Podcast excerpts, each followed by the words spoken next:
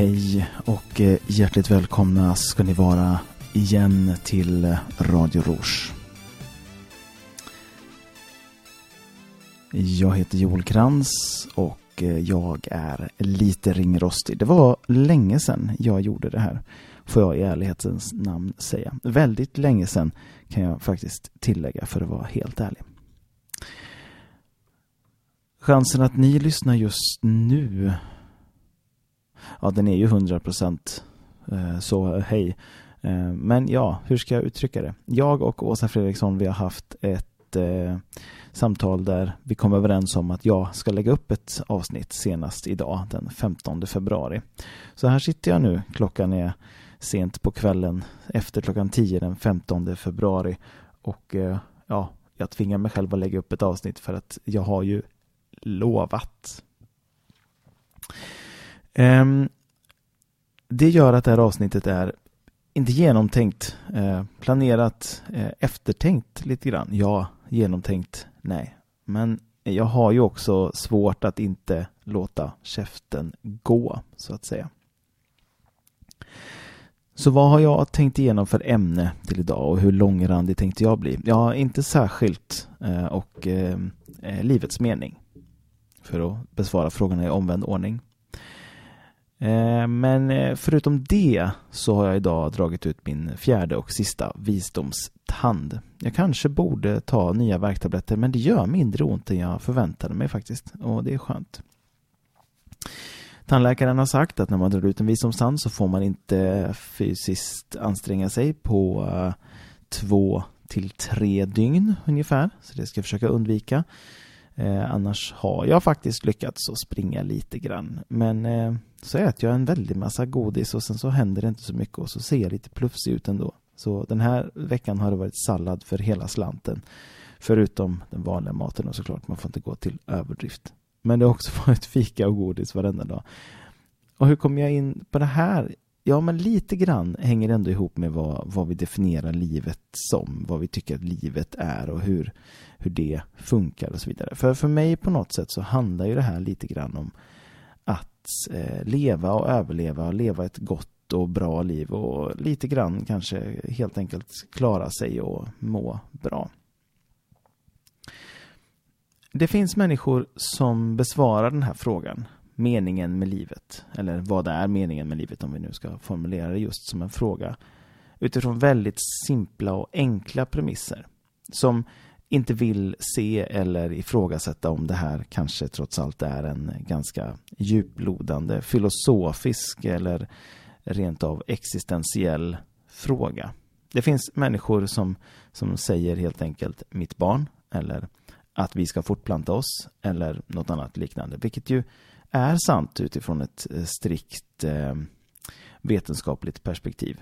Eh, på det sättet så får man ju fram frågan om, om så att säga, syftet med, med oss rent medicinskt eller fysiologiskt, hur vi fungerar. Vi ska se till att vi får i oss mat så att den här fysiska enheten överlever och sen så ska vi fortplanta oss för att se till att eh, arten överlever. Men sen har ju vi också möjligheten att fråga oss själva det här genom att vi faktiskt har ett större och högre intellekt. Skulle jag svara den där frågan så skulle kanske folk bli sur på mig om jag inte skulle svara med en varm röst, en varm ton att meningen med mitt liv. Mm. Och hon ligger inne i rummet intill och sover och hon heter Olivia Krantz.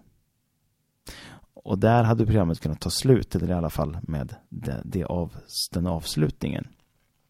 Det kanske är så enkelt, eller så är det inte alls så enkelt. Jag vet faktiskt inte.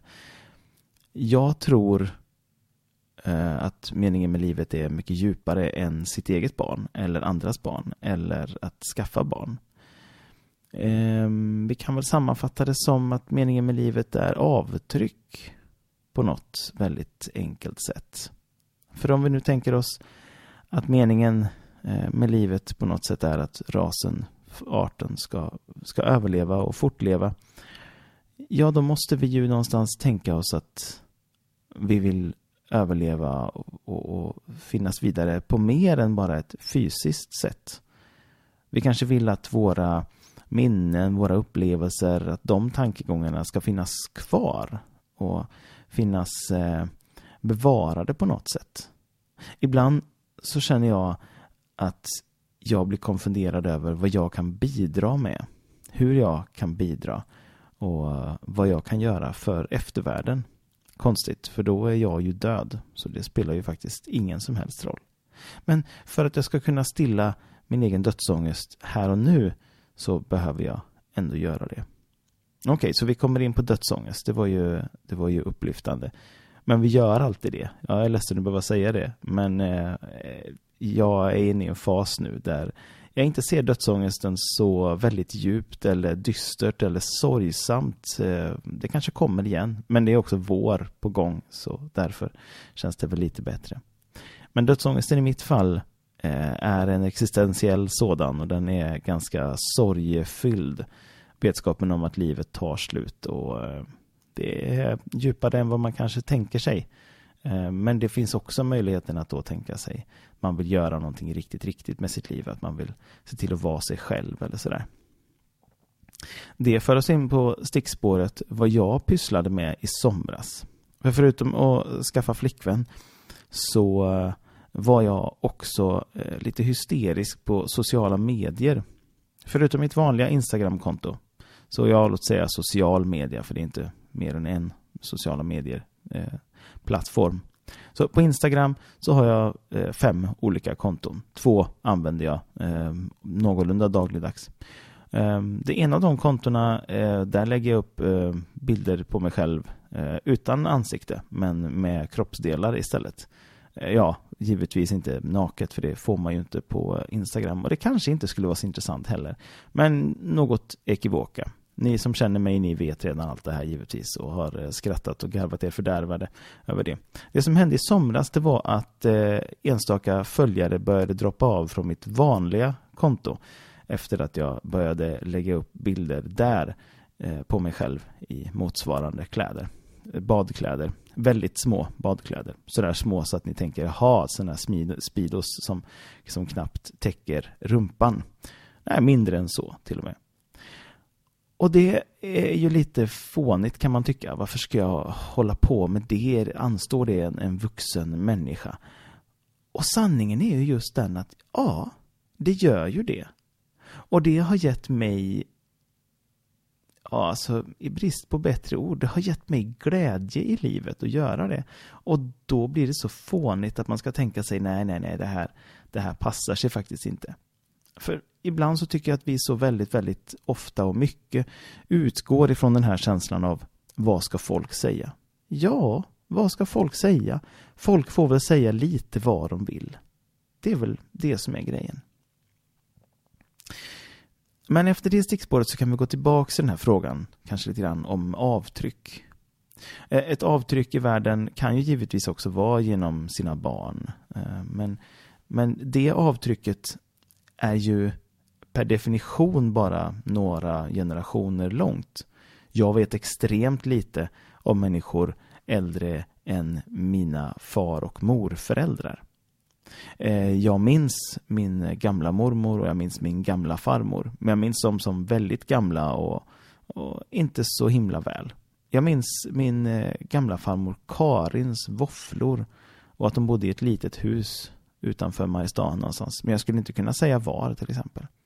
Men det var väldigt goda våfflor, det minns jag. Förmodligen hade hon väl bara vaniljsocker i. Det brukar ju vara så. Men äldre människor än så i släkten har jag ingen koll på. Och det är människor som har levt hela sina liv och som har velat göra sina avtryck och som har haft samma dödsångest och samma oro över att inte bli ihågkommen som jag har idag.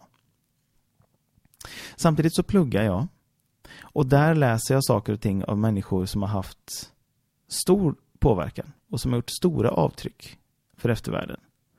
Eh, jag har pysslat med Karl Marx i två och ett halvt år. Inte för att jag har valt det, utan för att Karl Marx tillsammans med givetvis många andra stora tänkare har varit centrala i väldigt, väldigt mycket av den idéhistoriska eh, utvecklingen. Och speciellt inom kanske statsvetenskap som är så himla präglad av de olika politiska ideologierna. Men det är bara ett exempel, sen finns det väldigt många andra. Och det finns även människor som lever här och nu som man kan anta kommer ha sina avtryck bevarade ganska länge.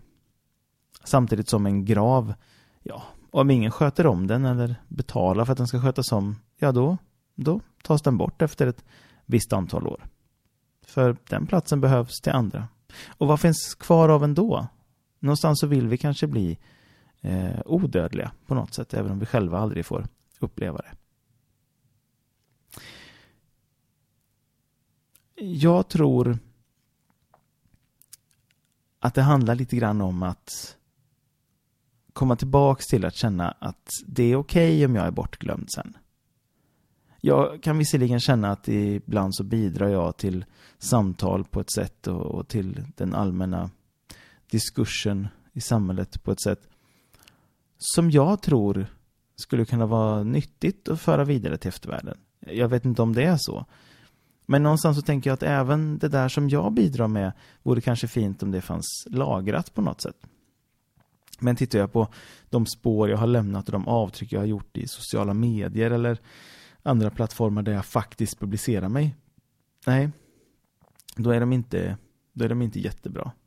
Kanske är jag inte en starkare individ än att jag ska finnas och ehm, glädja människor i min omgivning här och nu. Det kanske räcker alldeles utmärkt. Jag eh, skulle kanske kunna vara nöjd med det i framtiden. Eh, jag vet inte. Här och nu så känner jag en viss vånda över att inte bli ihågkommen sen. Avtryck. Så något form av avtryck vill jag göra. Jag vill bli ihågkommen. Men om det nu ändå är så, vilket det ju är, att man inte vet hur länge man blir ihågkommen, att man inte behöver fundera på det. Karl Marx var ju säkert inte mer eh, orolig eller lugn eller avspänd över att han skulle dö över det faktumet att han kunde vara ganska säker på att rätt så mycket av hans idéer skulle ha, ja, vad ska vi säga, bäring relativt långt fram. Men kanske inte hur stort det han sa skulle vara så här långt senare. Men det kanske inte påverkade honom under hans sista dagar, eh, strax före hans dödsögonblick. Och om det gjorde det så spelar det ju definitivt ingen roll nu. För nu finns han ju inte och lider av det. Och det gör att jag ibland känner att jag kanske nästan bara borde glädja mig åt saker och ting som är nu. Och kanske var det det som gjorde att jag förändrades lite i somras. När jag kände att, jaha, det finns, eh, det finns människor på Instagram som, eh, som jag kan glädja mig och visa upp min rumpa. Det var ju lite kul. Jaha, det finns människor som jag kan störa lite på stranden genom att visa upp min rumpa. Det var ju också kul. Det var ändå ingen förälder som kom och störde sig mycket nog på, på mig att faktiskt säga åt mig att klä på mig, vilket eh, känns bra. Det närmaste jag kom var väl den där barnen som gick förbi och jag hörde att de frågade sin pappa Varför har han på sig sådana där? Eller vad är det där för något? Kan de också ha frågat. Och pappan försökte lite besvärat att förklara. Ja, nej men det är, det är badbyxor. Sådana kan man ha om man vill. Ja, det kan man. Det hade jag. Ta det inte så himla allvarligt. Ta det inte så himla stort. Och inom två veckors tid är tanken att eh, innan sista februari så ska Åsa lägga upp ett avsnitt. Vi får se om det blir. Jag vet inte. Och vi får se om vi fortsätter med det, men tanken är i alla fall att vi ska lägga upp eh, två avsnitt per månad. Jag ska lägga upp i mitten på månaden och Åsa ska lägga upp i slutet på månaden. Så, mm. För vi, vi försökte ju här ett tag att lägga upp program när det passade oss. Jag, eh, jag blåste på min mick innan jag satte igång. Och den var jättedammig. Så eh, det passade väl inte så ofta, misstänker jag. Men eh, tekniken verkar fungera, allting verkar vara igång någorlunda och här får jag sitta och mumla för mig själv. Småled gör jag också. Jag tror jag ska dra igång den där grejen som jag tänkte förut. Läsa för er. Kanske skriva mina egna små korta historier igen. Och kanske så blir det också fler avsnitt på engelska. Det är ju ändå engelska jag läser nu. Efter två och ett halvt år på universitetet så är jag nu inne på mitt andra ämne. Och ja, det är som att läsa fem kurser samtidigt. Framförallt för att det är fem små kurser samtidigt. Men eh, hur de hänger ihop det där, det, det, det, var lurigt och efter tre veckor vet jag fortfarande inte riktigt. Men eh, det går säkert bra, det brukar det göra. Om det är så att du har lyssnat så hem, tack så hemskt mycket för det. Hoppas att eh, vi hörs igen snart eh, framöver här. Och eh, hur var det nu då med eh, meningen med livet? Ja, men det kanske är så trots allt. Att eh, meningen med mitt liv, hon, hon ligger och sover i rummet intill. Och hon, hon heter Olivia Krantz.